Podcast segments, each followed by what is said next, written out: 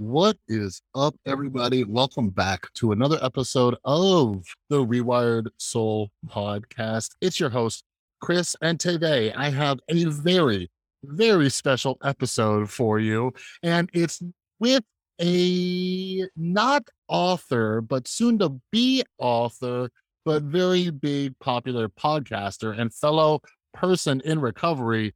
It is Bridget Phetasy. All right. So some of you may know her from her amazing podcast walk-ins welcome but yeah i've been uh you know wanting to talk to bridget for a while since i found out she was in recovery because when you are sober you like start to like hear some things and some language and stuff and you're like i wonder i wonder if this person is in recovery and then uh forgot where i heard it but yeah uh bridget was talking about her recovery story i reached out and we connected and and yeah like she came on so we have this great conversation um, about all sorts of topics. You know, uh, the world is a crazy place with all of the political polarization, the culture wars, you know, people just struggling to get by and all of that. And, you know, it was great to talk with her because we talk about how we stay sane and sober because, you know, for people like us, the stakes are high, right? If we if we relapse, we might lose everything. You know, we can't just have a rough day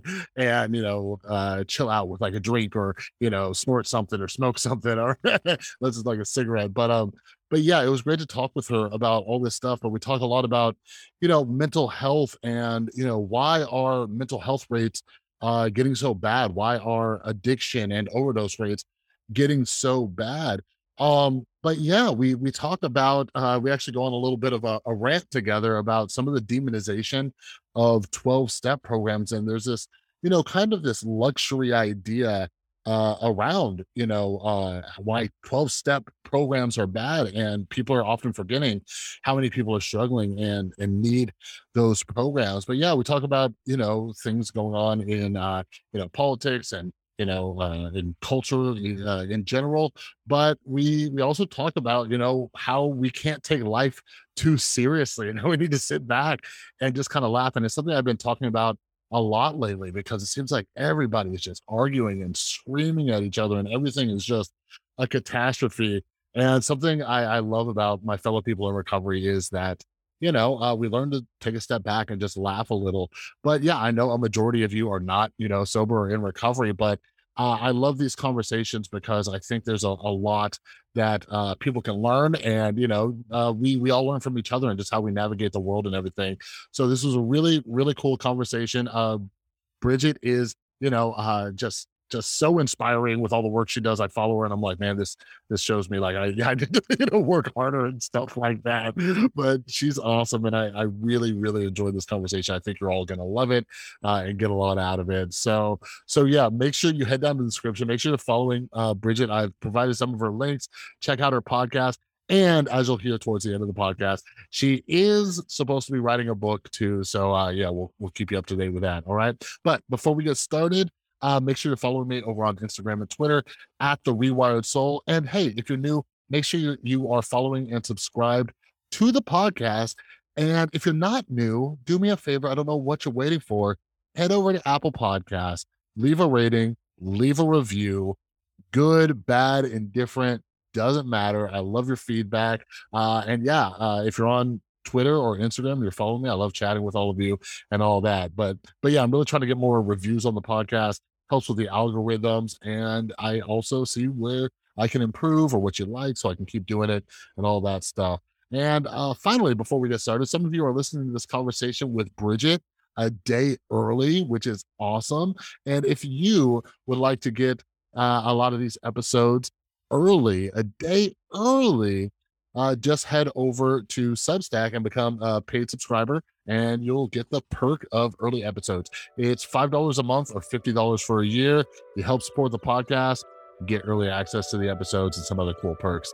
All right. But, anyways, anyways, without further ado, here's my conversation with none other than Bridget Phetasy.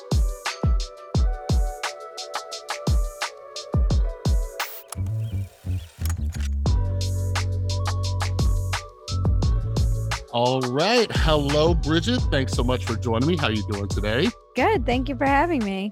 Happy Yeah. New Year. Yeah, you too. Super glad that you made it and you are glowing with the, the coming of the newborn baby. Oh, when do, when do you do, by the way? Uh, April, at the end of April. So still in the second trimester, rounding rounding out the the corner of that, and then yeah, it'll be. It, it's actually gone a lot faster than I thought it was going to go. yeah. yeah. No, we, you know, funny story about my son. Uh, I think we were like kind of in denial and we realized she was pregnant like five or six months along the way. She was a little chunky like myself. So we're like, no, you're not, you're probably not pregnant, you know? So like it was quick. Like after we wow. found out, it was only just a couple months later, he was popping out. That's crazy.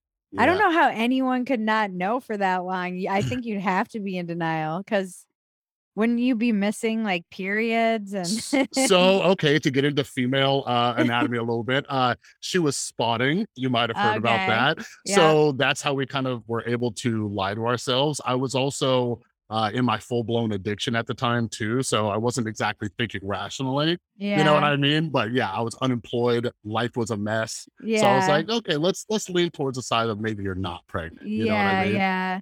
That's so crazy. But um, it does make for a short pregnancy.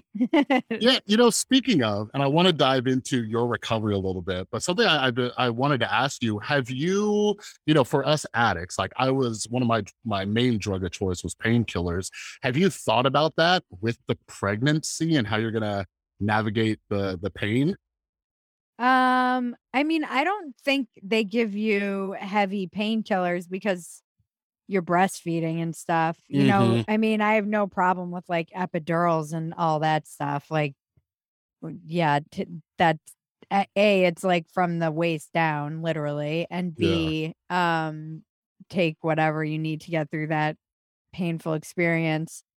Um, as far as painkillers go, I've had a couple of surgeries in my sobriety and I was really resistant to taking them for the same reason.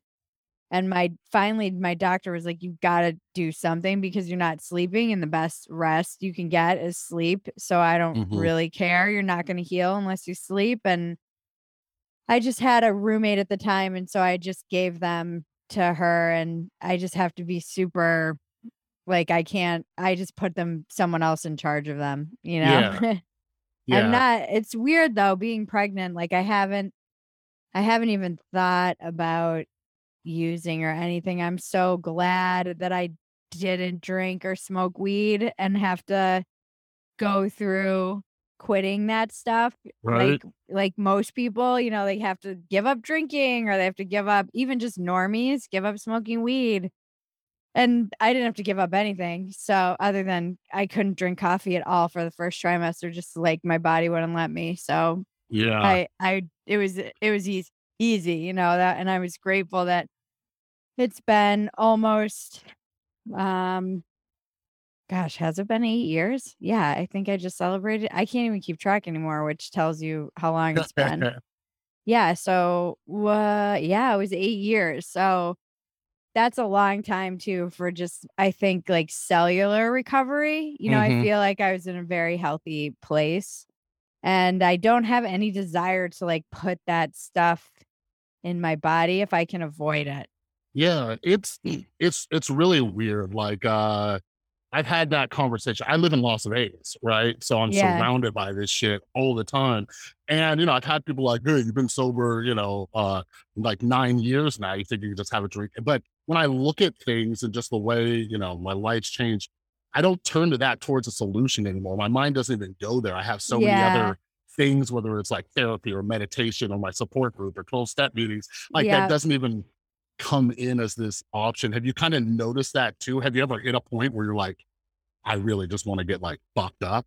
I did in early sobriety. I would say in the mm-hmm. first three years, you know, that mm-hmm. was still very much, but I really look at it as like habit building, like any habit. At first, it's very challenging. And in this instance, you're just building a habit. It's a negative habit, like you're not doing something mm-hmm. and usually trying to replace it with other healthy things. But I, I did used to hear from people like my sponsor in early sobriety, like it gets easier. There was a, when in in the first particularly three, but I would say up to like five years. There was a time where I couldn't imagine not craving weed, not craving booze, Mhm. not missing it, not living, you know, not jonesing for it, not wanting it when things got hard, not missing it when I was celebrating. And it did get easier. That's not to say that I don't have to be diligent and Mhm. and I do agree with a lot um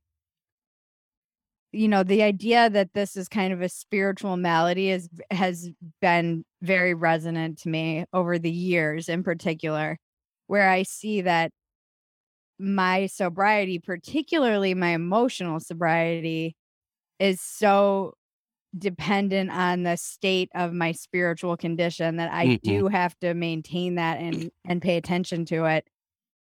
And if I'm doing those things, then um I think I'm in a good place. But that being said, I'm pregnant and I'm aware that like in the times where I've really craved over the years or really felt like I was in danger of going out or slipping was usually when I was like PMSing and I felt like I didn't have as much control over myself because of my hormones. So Mm. I'm also aware that I'm right now being pregnant, maybe have no desire. That could change really quickly postpartum. So Yeah.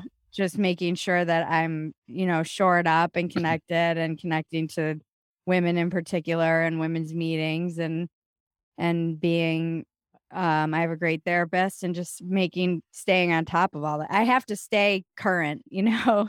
Yeah. Yeah, for sure. And and yeah, I I, I want to talk with you a little bit about 12 step programs and stuff in a little bit, but you know, uh, that specific aspect, that spiritual malady, like people, the normies out there who are unaware of this, like that's where we learn about that stuff. And, you know, uh, listening to some of your interviews and hearing bits and pieces of your recovery story, it sounds like we have very similar stories. Like I grew up, I had an alcoholic mom. She actually got sober when I was 20. Oh wow. So she helped me get sober when I was 27. So that was kind of cool. But yeah. like, but yeah, like you, I didn't start drinking or anything until I was like 18. Like I was a senior in Oh, high school. I started at 12. I Oh, started really? early. Yeah. Yeah. I Oh, wasn't wow. starting late. I just didn't start doing hard drugs the until I was stuff. 18. Yeah. Gotcha. 17, 18. So what what do you think that was? Was it something major in your life? And you can get into as few or as many details as you like, but like what what switched it where you were like, I need to get messed up in order to deal with all of this? I mean, yeah, I've talked about this before. I was I was kind of a run of the mill alcoholic and stoner, I would say up until around 17, 18. And then um I was drugged and raped and everything escalated after that and the year following. So I would say there yeah, there was a moment where I can point to I was you know, I did shrooms and some, but I wasn't really touching any of the powders and didn't, Yeah. they were around, but I just wasn't that into them. And then after that, I would, everything just kind of escalated and I was open to trying everything and anything and really Mhm. just wanted to get out of my brain and body and yeah. And then that just, it, so definitely there was like a moment, but I had already been in full addiction for many years, just Mm. not in hard drug addiction. Yeah. It was in that manageable kind of phase. I mean, kind of. When I really look at it, it was not manageable. I mean, I was, I was, even in my high school years, my, I was a really good student. And when my parents became preoccupied, um, it's not entirely my fault, but I would say I turned to partying and drinking and smoking weed and my grades definitely like my, I was a straight A student and could have graduated in my junior year to go to college and then and got accepted but my mom didn't want me to leave and I was like so bored and because I had so many credits from moving so many times I could Mm. I only had to go to half of my senior year like half of the day on my second semester of my senior year and I almost failed out of college, like school, high school. I almost Mhm. failed my fourth semester. Um, or my like that final semester of my senior year. Uh, and was like missing school all the time and almost missed my graduation because I was so drunk and was Yeah. hammered at my graduation to the mortification of my father who had flown in. Yeah, it was I mean, there were already consequences for for that kind of alcoholic drinking and smoking weed. It just wasn't as severe and as like physical, you know, the Yeah. physical consequences of doing heroin and coke and speed that that catches up with you a lot more quickly, I think. Yeah. So let, let me ask you this too. You're uh I think you're only a few years older than me, but I I I look back and one of the reasons I got into, you know, my YouTube channel originally was all about mental health, addiction recovery. And the reason I did that was to increase awareness and start educating people because when I got sober, education was a huge part, learning about the science of addiction, learning about depression, learning about anxiety. But looking back at uh, you know, school, like we had health class, right? But it was all physical health. Like Yeah. wear a condom, don't get AIDS. Here's what cancer looks like. Don't get fat, you know, whatever. And I failed on that. But anyways, there was no there was no conversations about mental health at all, right? Like uh before I, I even started drinking and using like personally, like looking back, I was struggling with uh depression i was struggling with anxiety right? Like when you when you're growing up in an alcoholic household you're on alert 24 7 so i i was constantly anxious and everything but i had no idea but all i knew was once i took a drink or took a drug it felt better right? Yeah. because you know we we drink and use to get a feeling to get rid of a feeling or to just have this escape. So i guess my question for you was like was there any conversations about the mental health aspect like was was there even anything around like saying like hey maybe you're trying to cope with things in an unhealthy way aside from the like this is your brain on drug shit that they put on No. I mean, I'm from the 90s, so it was Yeah. all DARE.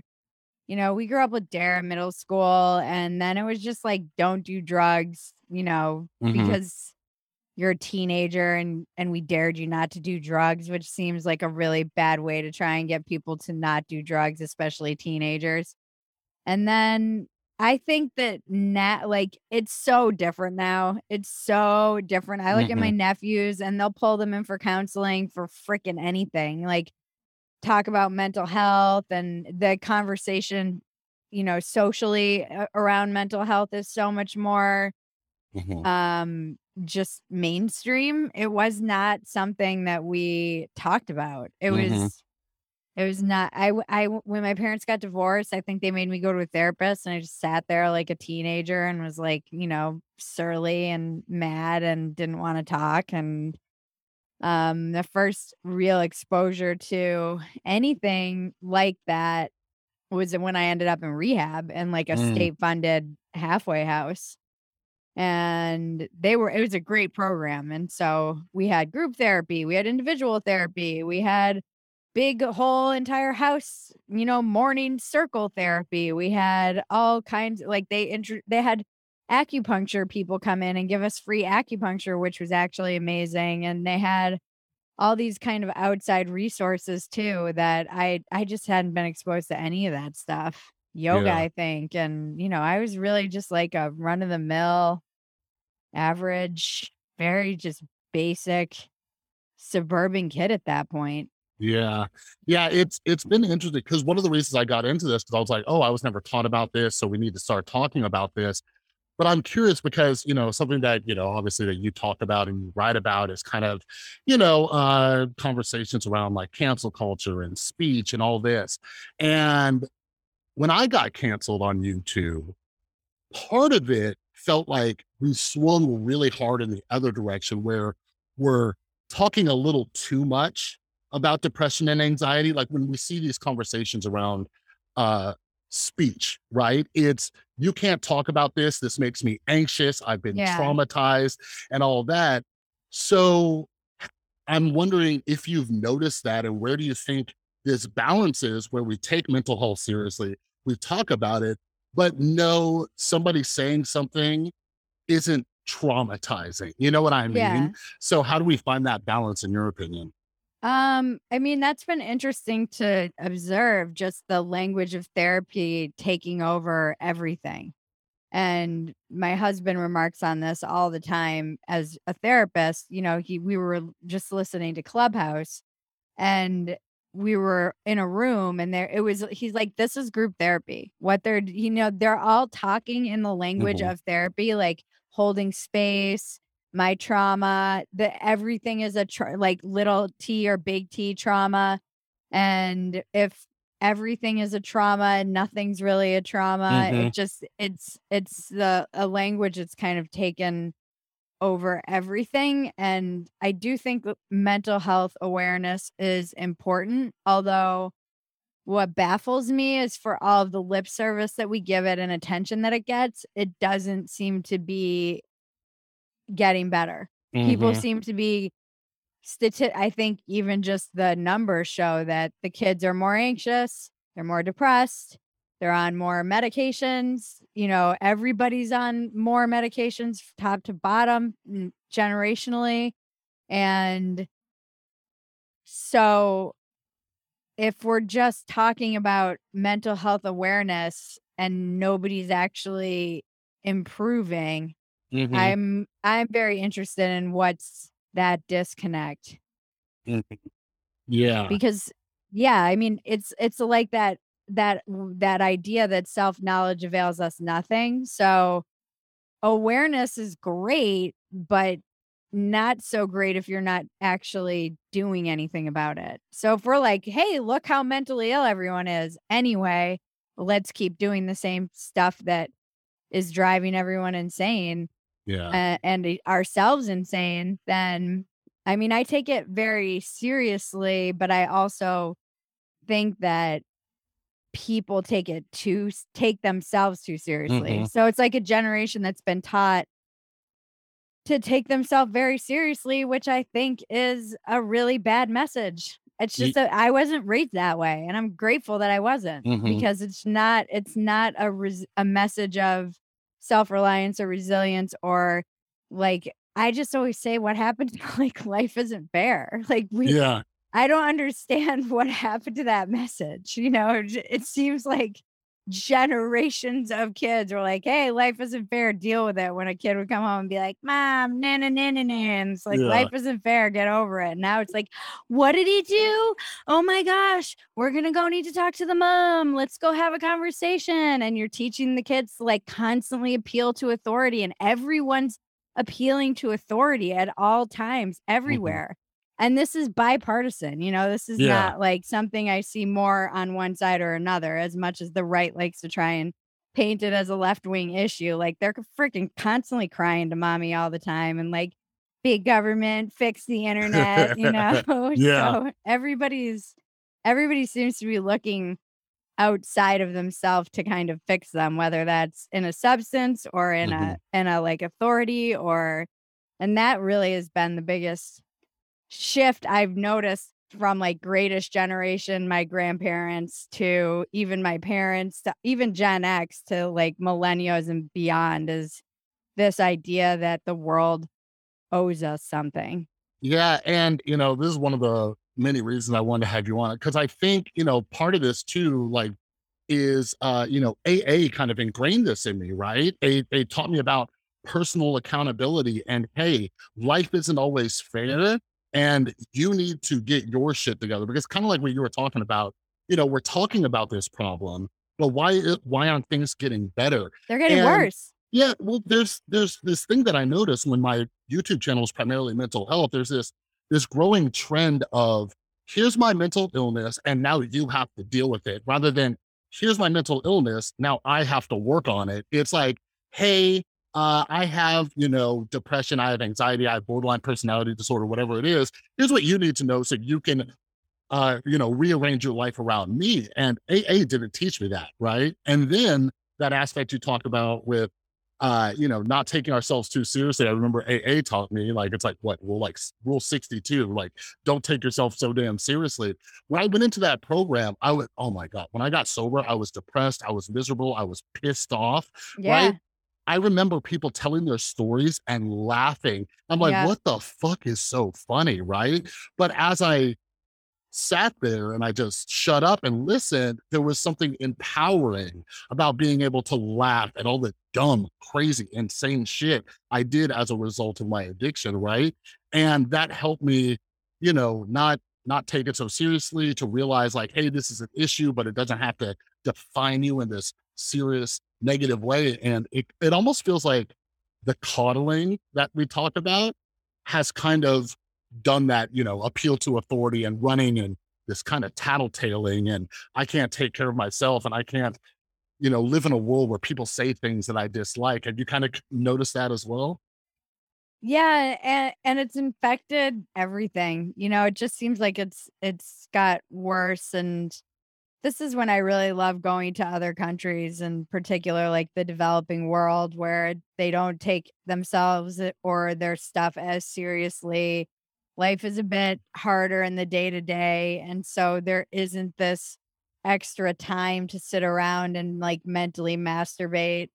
And mental illness isn't, you know, we've gone, like you said, the overcorrection from kind of hiding mental illness and being ashamed of it to now it's like some badge of pride and we we seem to be glorifying it. And I'm hmm like, there has to be a middle ground, you know? We don't need to be there's a TikTok video going around just over the break that was uh, a girl going through her family and it was like every dose of medication and there are all the diagnoses of everybody in the hmm family and they were like making it all cute and I was like, when did having to take prescription drugs because you have some kind of mental disorder become something that's like no, we shouldn't be ashamed of it and people should get help. But when did it become something that's like, hey, look at us on TikTok where you almost are are bragging about it. And hmm and there does seem to be that, like you said on YouTube or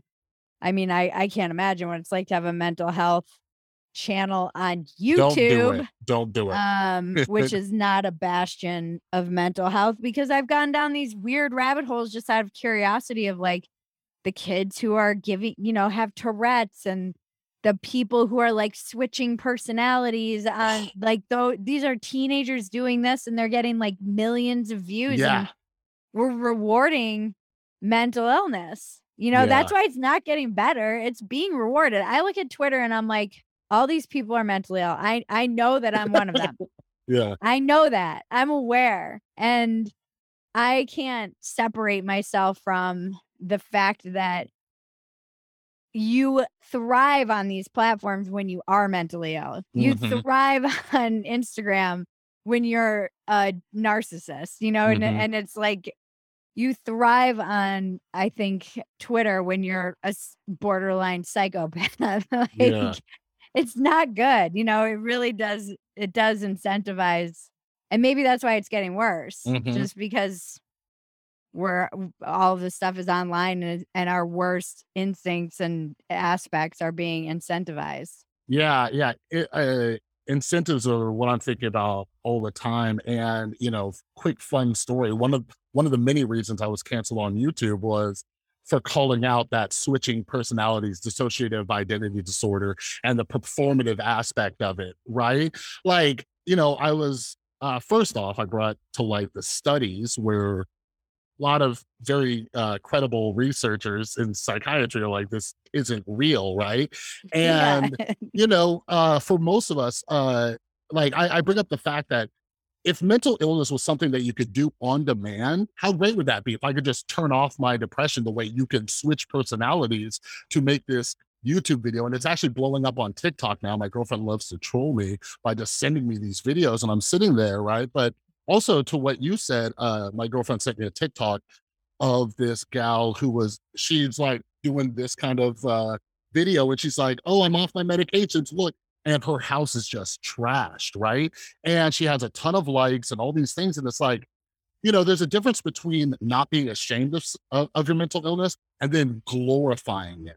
Because something else I've seen, because I, you know, I, I interview and I follow a lot of mental health authors, is that when you make that part of your identity and it's being glorified, you don't really have the incentive to get better, right? If your no. if your paycheck is dependent on highlighting your mental illness, why are you going to go to therapy? Why are you going to try to get better? Because then since it's part of your brand, what's your incentive to get well? You know what Yeah. I mean?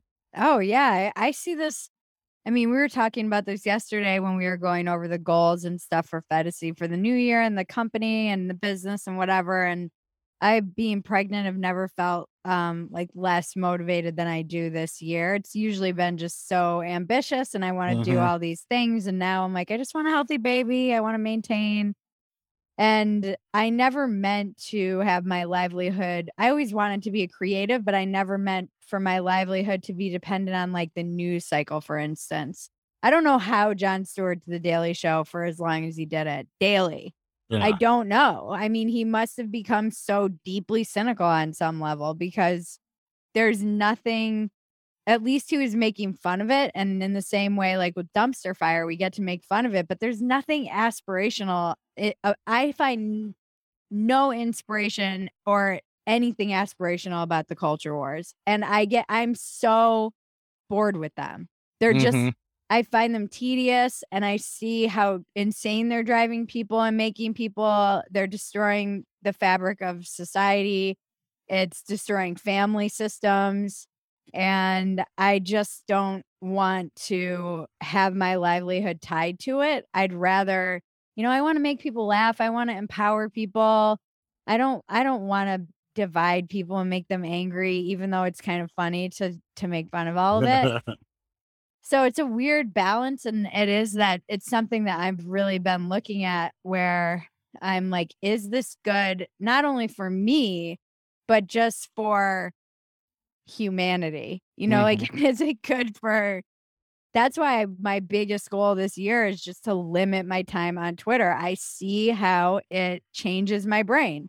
It Mhm. makes me look at the world in a through a lens or like a factory setting that isn't true. It's just Mhm. like a, a it puts a filter on my experience of life that is not reality. It's Yeah. and I just don't think it's I don't I remember when I first was really getting into it, I could feel my brain changing and now my brain has changed and I don't even notice it Yeah. But I could feel myself thinking about things in in like, oh, that would be a good tweet. That was like my first awareness. Like, this is Mm. weird. You know, the fact that I'm processing what's happening to me in my life as something that would be like a good tweet, which whatever, we're creatives and artists. That's what you do. You you take from the world and you regurgitate it. But there's there's nothing lasting about that. Mhm. You know, Twitter is like crack and in so many ways. Yeah. Uh so I've just really been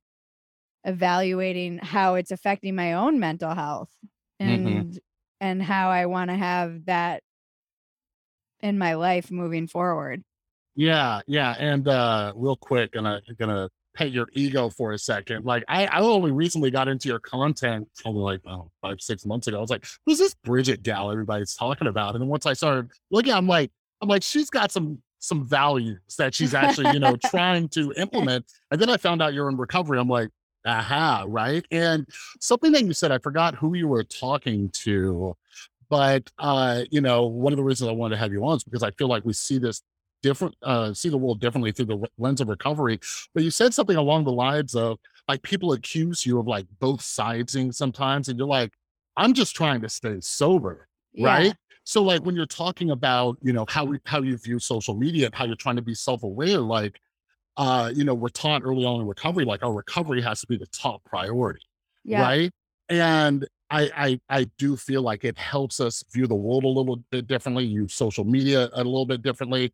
We think about the consequences of the content we're creating for any of us who create content but can you can you kind of break that down? Like with all of the culture wars and the uh, polarization and just the craziness of the world how have you been able to prioritize your recovery? Because for the average person we could swap out recovery for just mental health and sanity Yeah. right so how much effort or what do you try to do to ensure that that's your top priority above the money you're going to make from like downloads or sponsorships and all that stuff? Because being controversial is a money making machine these days and i'm you know you obviously see that so how do you do it I mean, I don't think I'm that controversial. You know, I, I still manage to fly under the radar. And there are moments where there have been times where I know that I could have gone for the clickbait piece or, you know, said the clickbait thing. Um, I don't I'm not really I'm like conflict averse. I don't like it. So I'm Mhm. not necessarily seeking it out. I don't want to like throw bombs just to throw bombs. I definitely um I know that being reactive is one of my biggest defects of character and one of the hardest things I had to overcome in early sobri- sobriety. So I'm hyper aware of how my body and mind might be responding you know when it's when i'm feeling get myself getting agitated when i'm on social media or or some even in a conversation um my my default now is to pause. It's not to like lean in you know i see people who like ride their cancellations all the way to the freaking shore on their surfboard and they love it. They love the conflict, they love the fight. I didn't get into any of this and and I think when I what I was talking about was like I was just trying to stay sober in the early years of me be going online and becoming like whatever this like media personality or whatever I am now, not something I set out to be.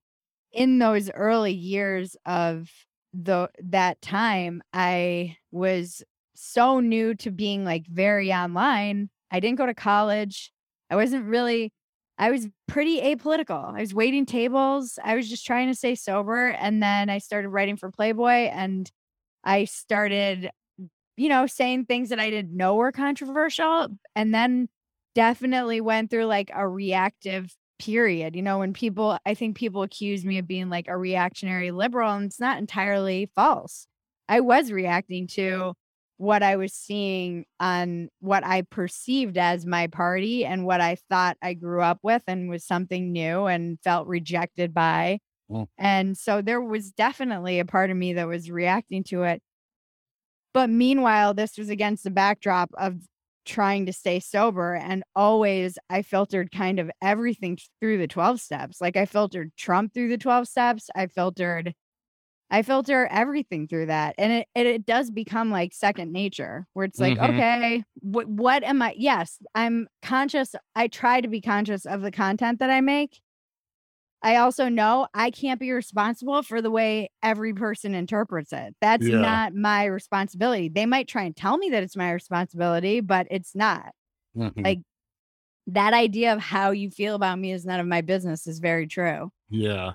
And so I try to, I mean, I do better at it sometimes than others. You know, right now I would say I'm really connected to women and um like the female tribe around me is super strong virtually and in my real life and with my sisters and that's more what I need more than even um the program but I'll be honest I've been having a hard time in the meetings just because so much of the culture war has crept into 12 Hmm. step Really? and I understand again, I'm aware enough to know like this is a me problem. I logged in the other day and I'm in Los Angeles, so everybody assumes everybody around them thinks alike. And there's just a massive amount of groupthink and people who like haven't clearly left LA in two years.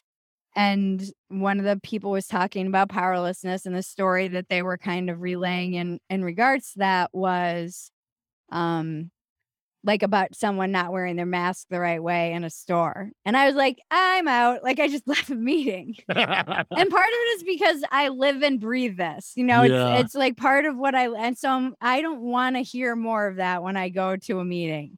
And this Mhm. would be an outside issue if it wasn't in LA because it's just taken for granted that everybody agrees with you. But if you went to Nashville, they'd be like, get fucked. Like, Mhm. don't bring that shit in here. yeah. It's like a political thing, you know? Yeah, it's you know, it's been it's been so interesting, especially with the pandemic, because at the beginning, uh, I don't know about in LA, but it, in Vegas, all the meetings boom shut down. I had to yeah, do here too. like yeah, I had to do like online meetings, and then And then like I figured like, you know, especially after that, I think it was after the vaccines rolled out. I'm like, oh, I wonder if they're reopening. So I went over to like my meeting down the street and it was reopened.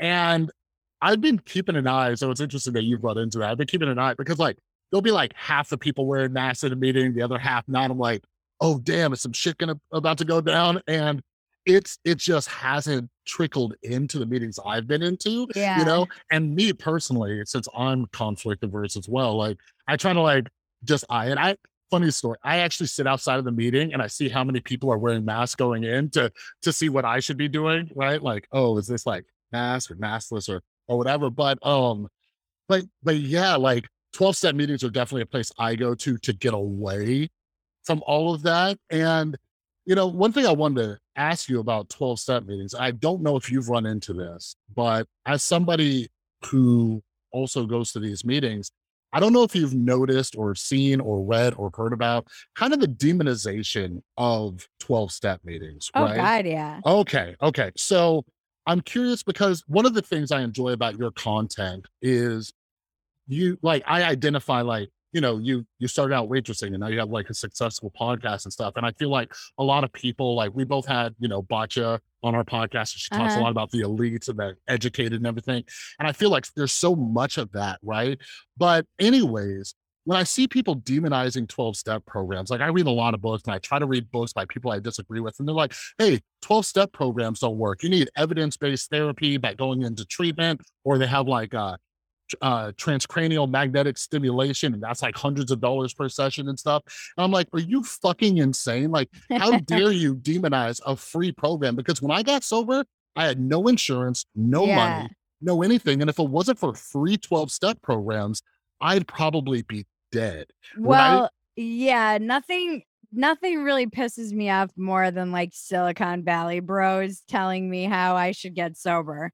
I'm like, you're fucking rich and like experimenting with ayahuasca Yeah, while they're fucking microdosing. like microdosing ketamine isn't gonna work for me. You Yeah. know, like that I know that and I don't have the resources to do that. And most people don't Mhm. and you're not necessarily coming from rock bottom like a place of rock bottom you're coming Mhm. from like the top of your field looking down on people telling them like oh this is the science-based way you should be getting sober and you're like bro have you ever sucked dick for money you know yeah, like exactly. because most of the people that you're trying to like tell to do something are in a different like space than you are right now with Yeah. your fucking like flotation tanks and it Right? drives me crazy like that that's one aspect that i just it does feel like an elite sensibility being um like talking about treatment the other thing is um and i have had like i love Johann Hari but he's not anti 12 step necessarily but Mm. seems to be like oh this this you know it's really like the way that we view addiction is wrong and Yeah.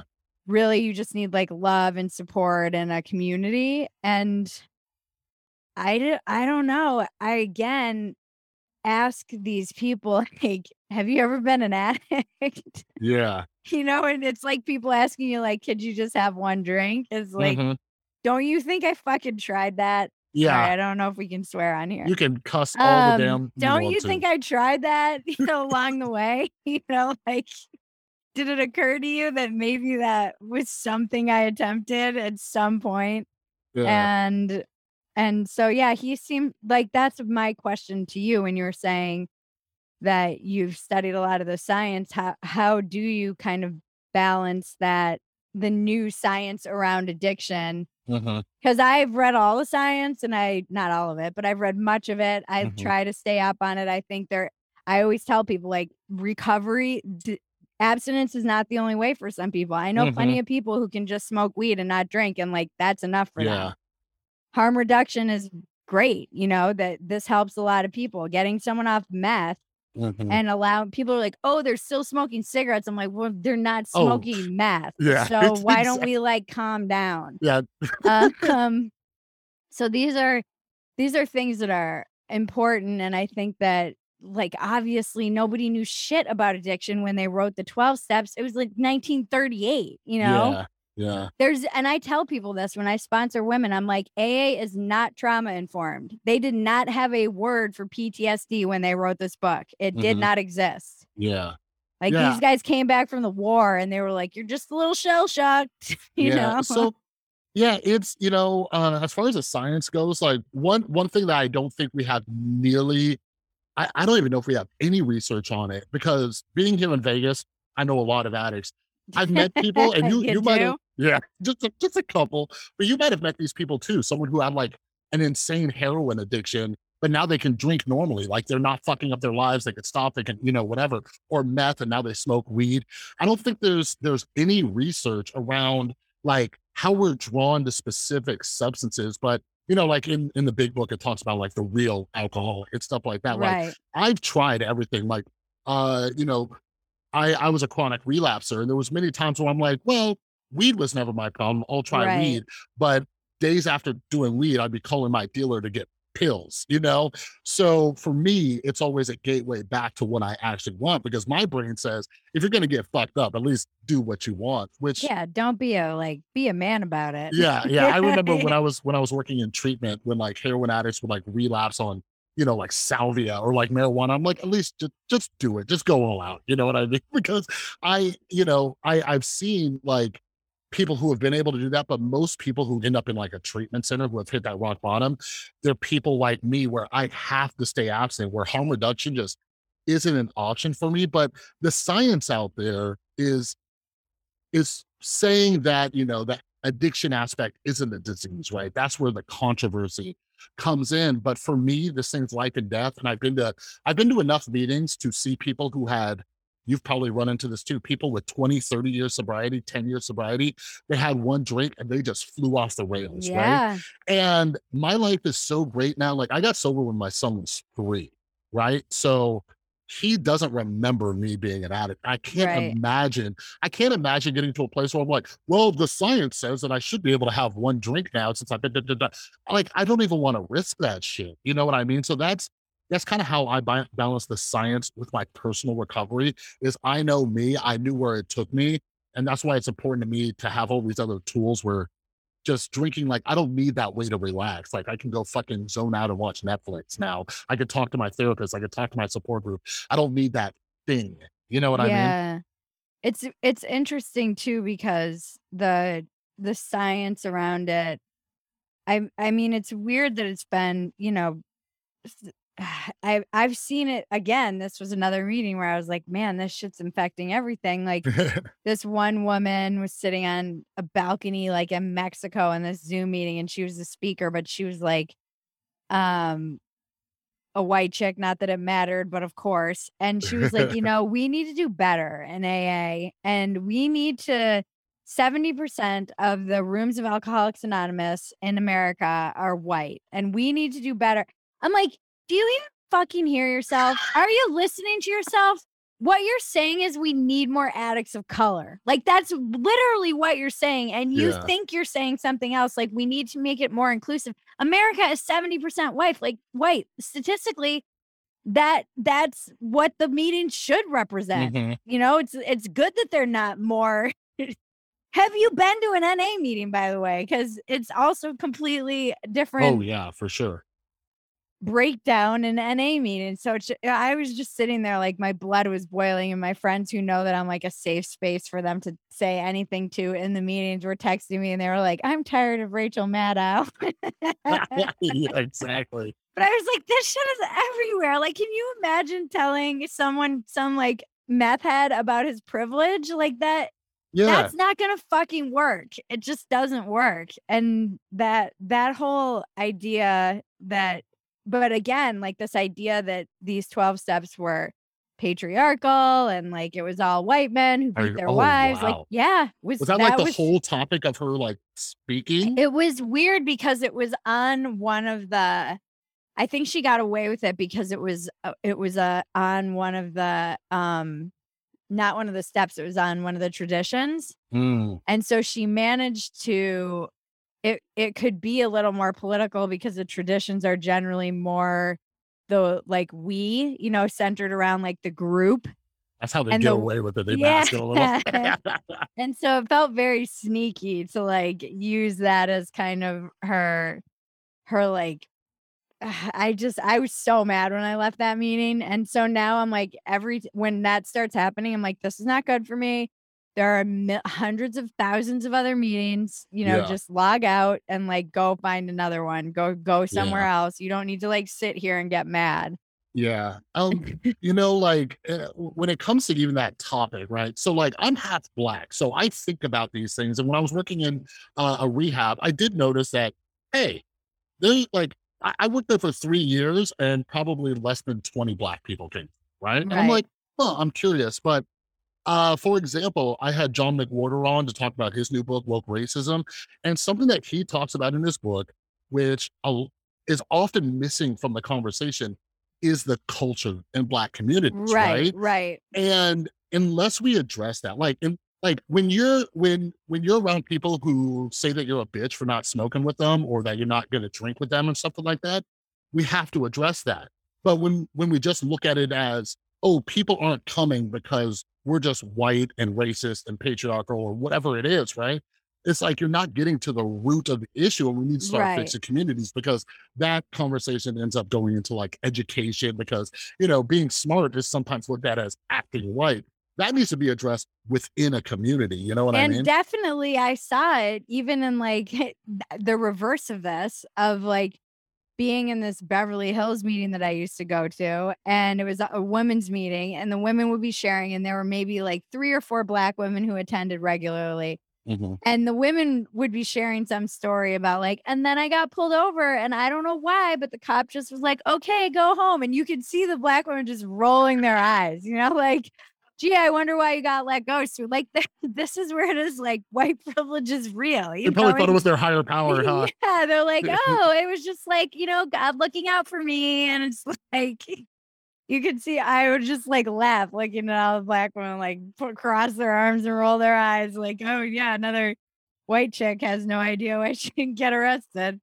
Um, so that that stuff's you know it's not like it doesn't exist and it's not something you can't evaluate think about talk about and and have conversations about i just don't think that that the the those meetings are the place to do that Mhm. people Yeah. are going there to get sober that's like what you know we i tried everything i think part of the reason that i'm kind of like ah the science is uh, i had a real issue with aa being called like alcoholism being treated like a disease and i'm Mhm. still like a disease one of my favorite south parks ever is the one where they're like stan i have a disease and they're making fun of aa and he's like get daddy a drink yeah. um, and he's trying to like get in front of the people with cancer at the line to like touch the Virgin Mary because he's got a disease. Like they go after it, and that whole idea, I think it is like if you know if you have an actual disease, um, that you don't have any, because somewhere in between, and this is what I've always wrestled with, somewhere in between, like drinking and picking up that you know there's a decision you're making. Yeah. and so it's like the disease lack of self-control? Maybe. Maybe they haven't found that yet. I don't Mhm. know so that was something i struggled with when i was 19 and in rehab i was like the, the disease is it Yeah. really like has science proven this is a disease Well, let me ask and you i this. Hmm. read all the books like all of them the the when i was like 20 like the cases against Yeah. aa so i i was very skeptical of the program and it drove me out of the program and i was out Mhm. for 15 years and i'm lucky i made it back now um like you said i've seen so many people like i've seen so many things where i'm like how like what the fuck how could you just like throw the it's gotta be there's something i mean i can't drink normally you know Mhm. once i start drinking i cannot drink normally my Yeah. cousin can have one say i'm going to have one drink and that will be the case Yeah, which is crazy to us. and I can't. I like literally cannot. I've Yeah. tried and tried and tried, and I don't know what that is. I mean, it is life or death for me, but Yeah. it, there has to be some other. Well- is it a disease? what do you what do you think about here's here's my what the one I like. In the doctor's opinion, in the big book, he relates it to an allergy. Yeah, I like, like that. I like that one better because, for example, if I had a peanut allergy, yes, I can make a conscious decision whether or not I'm going to have those peanuts, but the way my body reacts to it is a little bit differently because something Right. happens to me, like, you know, AA taught me, and I, I recognize just looking after time and time and time again. Once I pick up one, I don't know what happens, but I can't stop. There's no limit for me. You know what I mean? The insanity though is the mental obsession. Like that's really Mhm. what I've become more fascinated with over time because it is true once you get over the physical addiction, you know that that it's like say that's you know my th- my sponsor said it to me that way too like think of it as like an allergy which made sense to me. She's like, you know, like you're allergic to shellfish. I'm like, yeah, except if I was allergic to shellfish, I wouldn't be seeking out Yeah. shellfish and eating as much fucking shellfish as I could Yeah. which is what you do with this weird allergy. Mhm. So I don't have any control over the way I respond once I ingest whatever substance, but the mental obsession to like seek it out in spite of being allergic to it almost seems like part of the allergy itself. You know, Mhm. like that fixation um Yeah. because that'll last. That's really what you're treating once you get past 2 weeks of sobriety. Mhm. You're Yeah. like that mental ism. Yeah, there was a uh, was a great book from Dr. Judson Brewer. It's called The Craving Mind, and that's where I learned about behaviorism and like B.F. Skinner and stuff. And that's where I kind of looked at like the sciencey aspect of that obsession. Like I spent, you know, uh years where every time I felt depressed, I had a drink. Every time I felt anxious, I had, you know, I snorted something. Whenever Right. you know, so I trained my brain. So whenever that trigger happened, like what he talks about is trigger trigger behavior reward, Yeah. that's where that obsession came in. So yeah, I they're feel just like neural pathways. yeah, right. And they're So- deep. so so like over time it feels like that has gone like we were talking about a little bit earlier those cravings and that obsession but here's my question for you like i you i said this to you on twitter a few times like when you upload your shit you upload it everywhere and stuff and like you're a workhorse so what i found in my recovery is like wait because they told me when i got sober they're like hey if you take half the effort that you were putting into your addiction you put it into recovery you'll be fine right and i was like oh well the shit I did just to find some alcohol or drugs was insane. So yeah, but when it comes to your work ethic, do you think you've been able to redirect some of that obsessive energy? And does it ever go too far where you're just like become this workhorse and do you have to rein it in? Yeah, it's um it's great that I'm in a relationship with a therapist and a man in recovery. You know, we can we have a lot of conver- we're starting a podcast together because so much of our conversation and he's in he works in the industry with in addiction and now and um so many people reach out to me and so we have so many conversations about this and the way that I manage this really from the beginning before I even knew what I was necessarily doing. I just know that I can't be too focused on results. I cannot get I put I offload that to other people. I'm like, Mhm. you can look at the analytics mag, you can look at the numbers, the downloads. It's just not good for me because that really will trigger my addict like chasing um numbers. You know, when I put thing when it's the basically the results of my work, if I stay, I have to stay really clearly in the work and then let it go. Like I can't be looking at like, oh, this new dumpster fire. And generally I'm too busy to even pay attention to any of that stuff. And I don't, I don't, I don't pay attention. I think too, it's just been more, more time and again, like reps.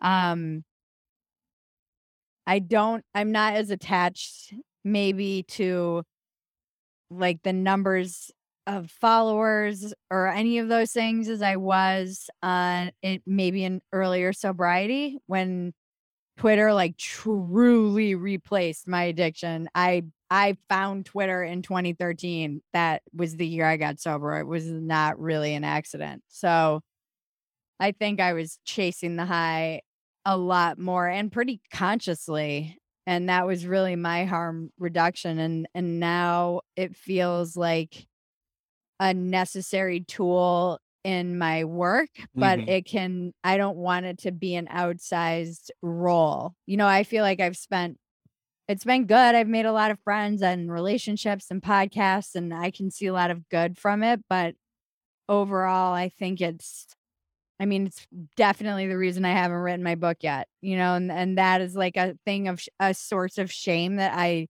live with every single day that I haven't written my book. And I know that a lot of it is just like squandering time on Twitter in particular.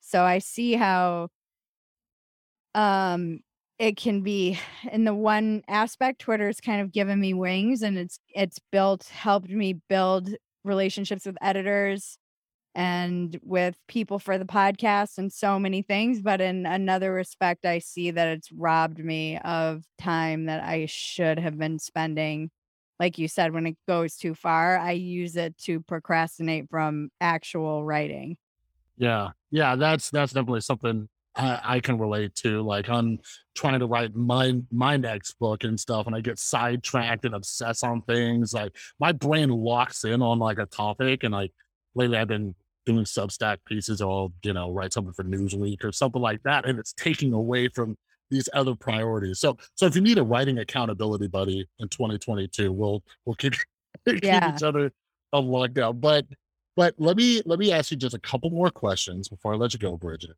So one of the things uh, it, you you cover a lot of these you know issues where you know like uh, it, the elites are kind of disconnected from this reality, right? And we just had the record number of overdose deaths. You know, obviously the pandemic played, played a role, but you know it drives me nuts when they're like, oh, you know, the pandemic is affecting mental health, and we have. I'm like, bitch, we've had these rates rising for the last 20 years. It's not just the pandemic. The the overdose numbers have been escalating, you know, and they're like, oh well, yeah, you know. yeah So I'm curious your thoughts when you when you look at the world, where where do you think a lot of this pain and this suffering is coming from? Is it from, you know, just just being poor, being stressed, the polarization? Is it is it everything? You know what I mean? Like, what do you think is this primary source where these numbers are keeping, you know, going the wrong direction? I mean, if I had to say my gut instinct is isolation. You know, I think it's a combination of many factors. Many people want to blame like late stage capitalism. Many people want to blame the breakdown of the the like um nuclear family many people depending on what your politics are this these people get weaponized depending on who needs to weaponize them that week this population. Um i do think um it really seems like the most pervasive statistic that i find compelling and over the years has also gotten worse is that when they poll people to ask them how many friends they have that could come Mm, help them or how many people it's now something like zero you know the the app that's the mo- mean or the moderate the average and that's that to me and the fact that these addiction is rising those things i think really definitely do go hand in hand. They say like alcoholism is a disease of loneliness and if i've learned anything from being online and having my Phetasy community and having having so many interactions with people on patreon early in 2015 2016 is that there are a lot of really lonely people and i think when you feel alone in the world it can make you feel desperate and mm, hopeless and all of these and then your only source of knowledge you know the only voice you're hearing is your own mhm. and so there's not as many community ties to talk you down off the ledge or to make you feel connected and i do think that that you know in some ways technology has disconnected us is even though it seems counterintuitive is true and then you have the pandemic which did actually isolate everyone and Yeah. then it's not that it it's not something that was already something that was already increasing but it aggravated like you said all of these things that were already poverty definitely you know the sense that there's like a general lack of meaning too i think just Mhm. in which is why people are putting all their meaning in like what their belief around vaccines or Trump or like Right. we've just we've ended up and this is not healthy for us, you know, Yeah. that and I agree. Like I think the fact that it's a I just get mad at anyone who like shits on such a free program that yeah, you can look at the rates of addiction. Like okay, they're freaking horrible and you and I are the rarity. Yeah. And that's what I was, you know, when I was when I talked to my husband about like how he deals with it when clients relapse or whatever, he's like, that's the norm. The Yeah. the rare t- thing is for anyone to get sober and to stay sober, and it doesn't matter whether it's abstinence or, you know, any of these other programs. Who who's to say that? I mean, think of how many lives AA, or twelve step, any of the twelve steps have changed for the better. hmm And still, I think that it's better than freaking nothing. I know Yeah. people who have, tur- I've seen people like turn their life around in that program. We are talking rock bottom, like the worst stories, like killed people in blackouts, ended up Mhm. in prison, just horrific stuff that you would think siblings murdered, just things you would think nobody would ever be able to get over. And I've watched the group carry them through it and them stay sober for decades. And Yeah. that is that's miraculous. You know, I can look around and say the uh, all of these people are miracles because it's not the norm. And Yeah. I think when you took took that away too because you need that. That is the thing about in-person meetings is you have that accountability. Like Mhm. someone's going to be like, "Hey, where's Chris? He hasn't been here in like a few weeks. Somebody check on him." And somebody's going to hopefully text you if you go to those regular meetings and you're around and when you don't have that in-face thing, no one's really noticing that you're not checking into a Zoom meeting. Yeah. Yeah. And that's, you know, that that's definitely something I miss about working in treatment. Uh, it was a pretty big treatment center here in Vegas, but yeah, over over just a course of three years, I had like 80 clients die from Yeah, it's overdoses hard. or suicide, you know, whatever it was. Um, but there were so many stories. Like when you when you see someone turn their life around, like I don't even look at my story anymore. But when I look at other people, I'm like, holy shit.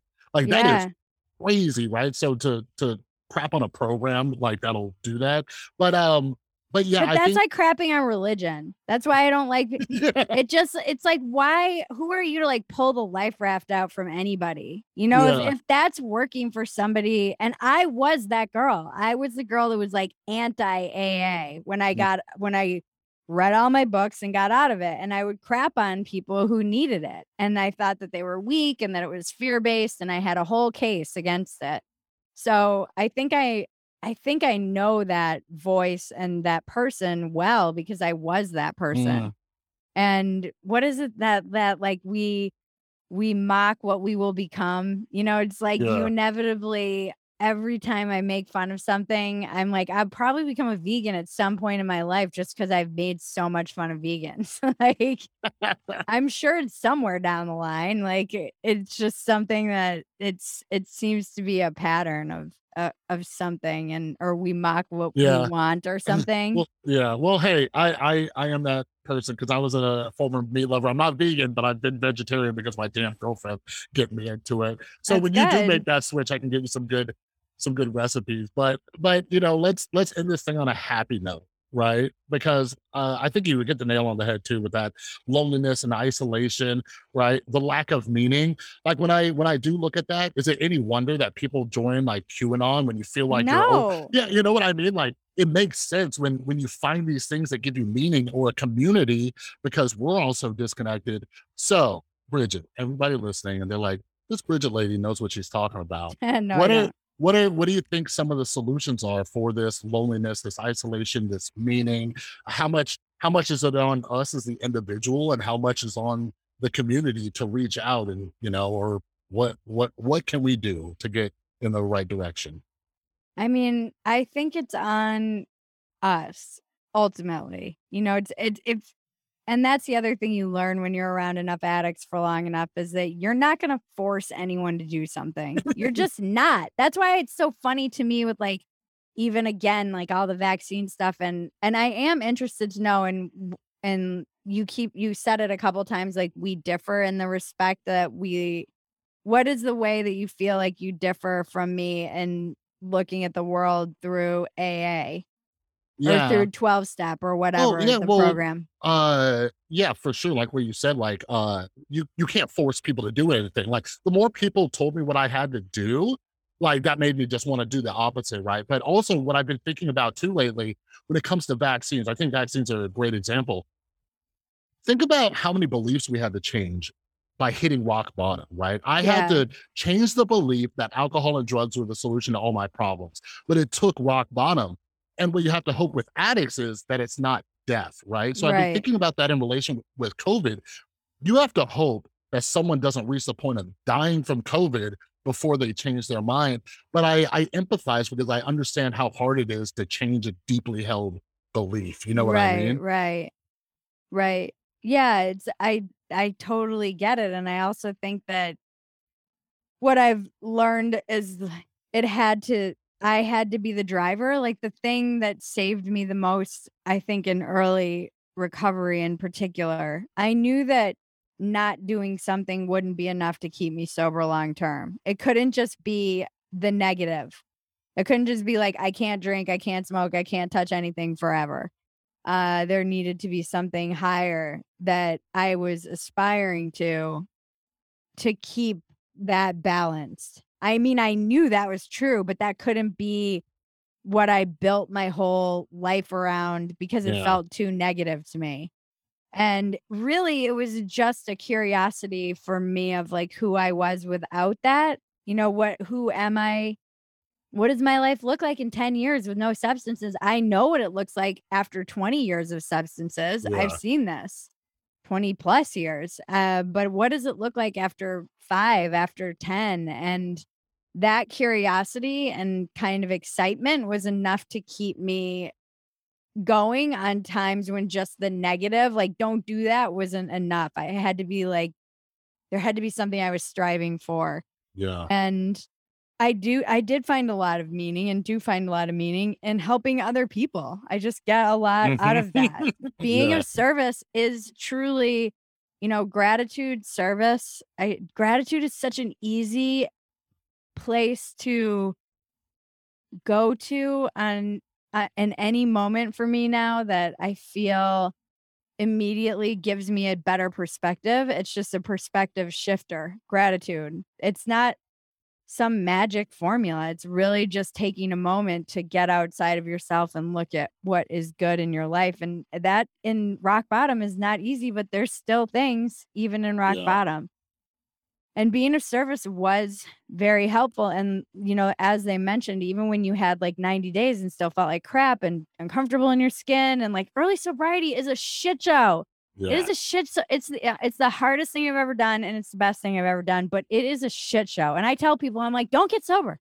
Don't do it unless you freaking have to do it. Because the only way you're gonna do it is if you have to do it. Because it is a shit show, and it's uncomfortable, and it's hard, and that. But then they did say, you know, you'll be somebody will be in the room, and they'll have three days, and you'll have seven.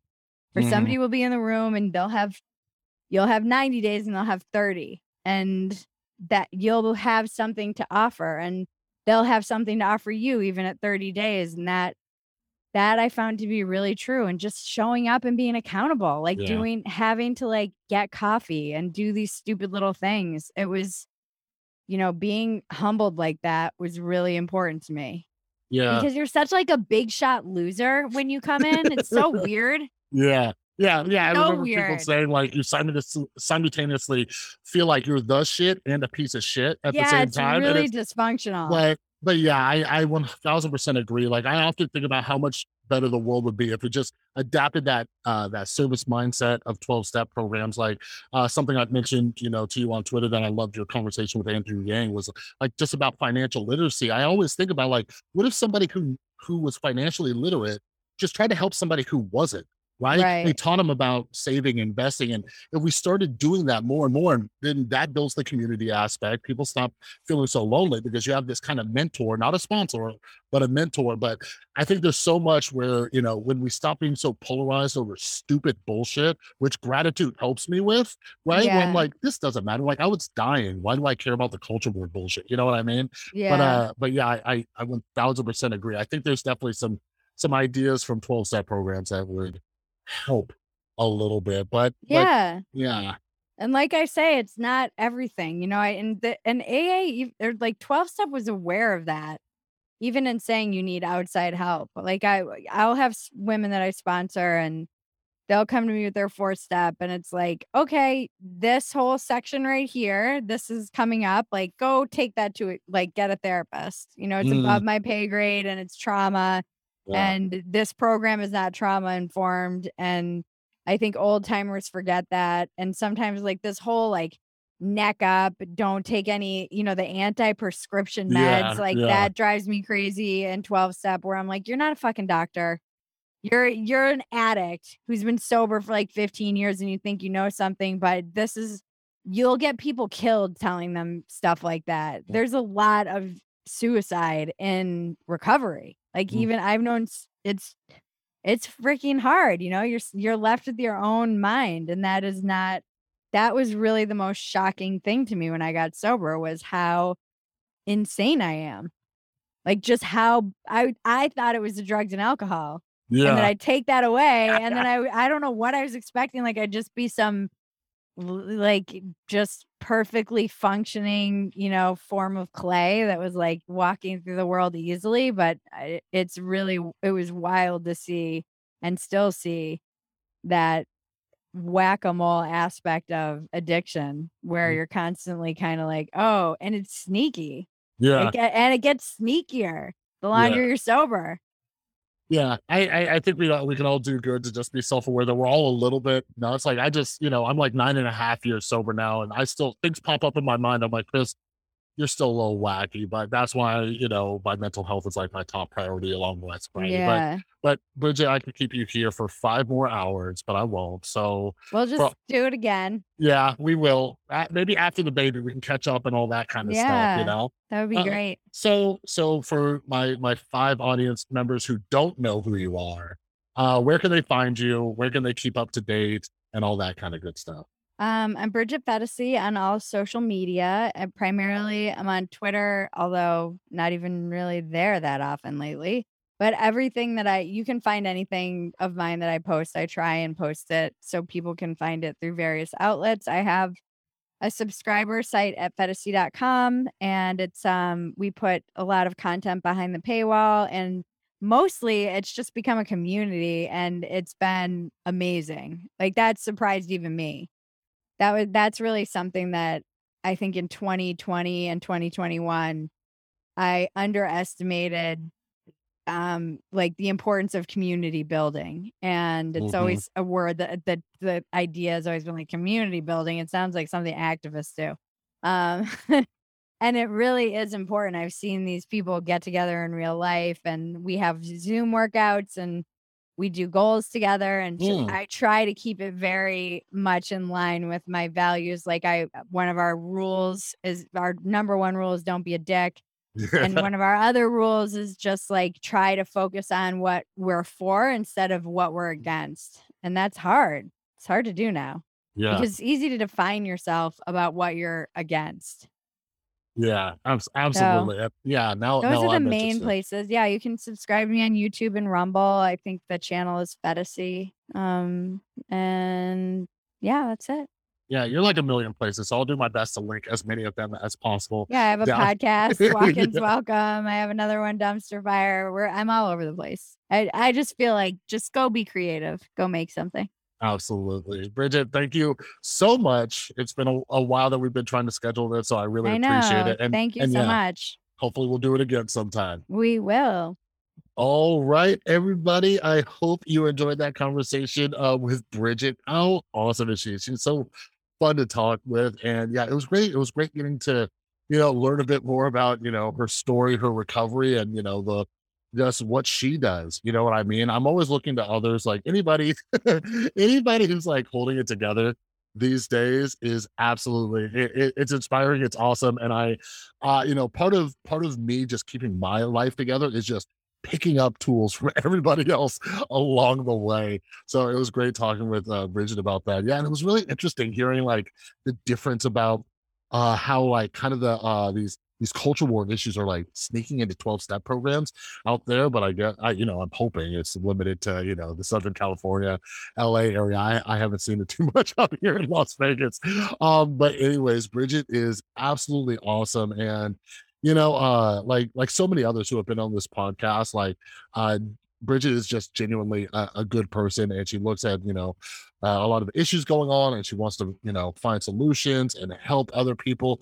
But she also likes to have fun and she has, you know, uh, a, great sense of humor. And, you know, she's bringing like comedians on her podcast, but she also bring on, you know, people like Andrew Yang or even some of the guests. Uh, we have mutual guests and stuff like that. So I love the mix of uh, guests she has on there. So make sure you head down to the description. Make sure you're following Bridget over on Twitter check out her podcast, check out her Patreon. Like, uh, I I am thinking about you know joining her community too because it sounds like an awesome, awesome you know support system and just a place to you know get away from all the all the craziness of the social media platforms.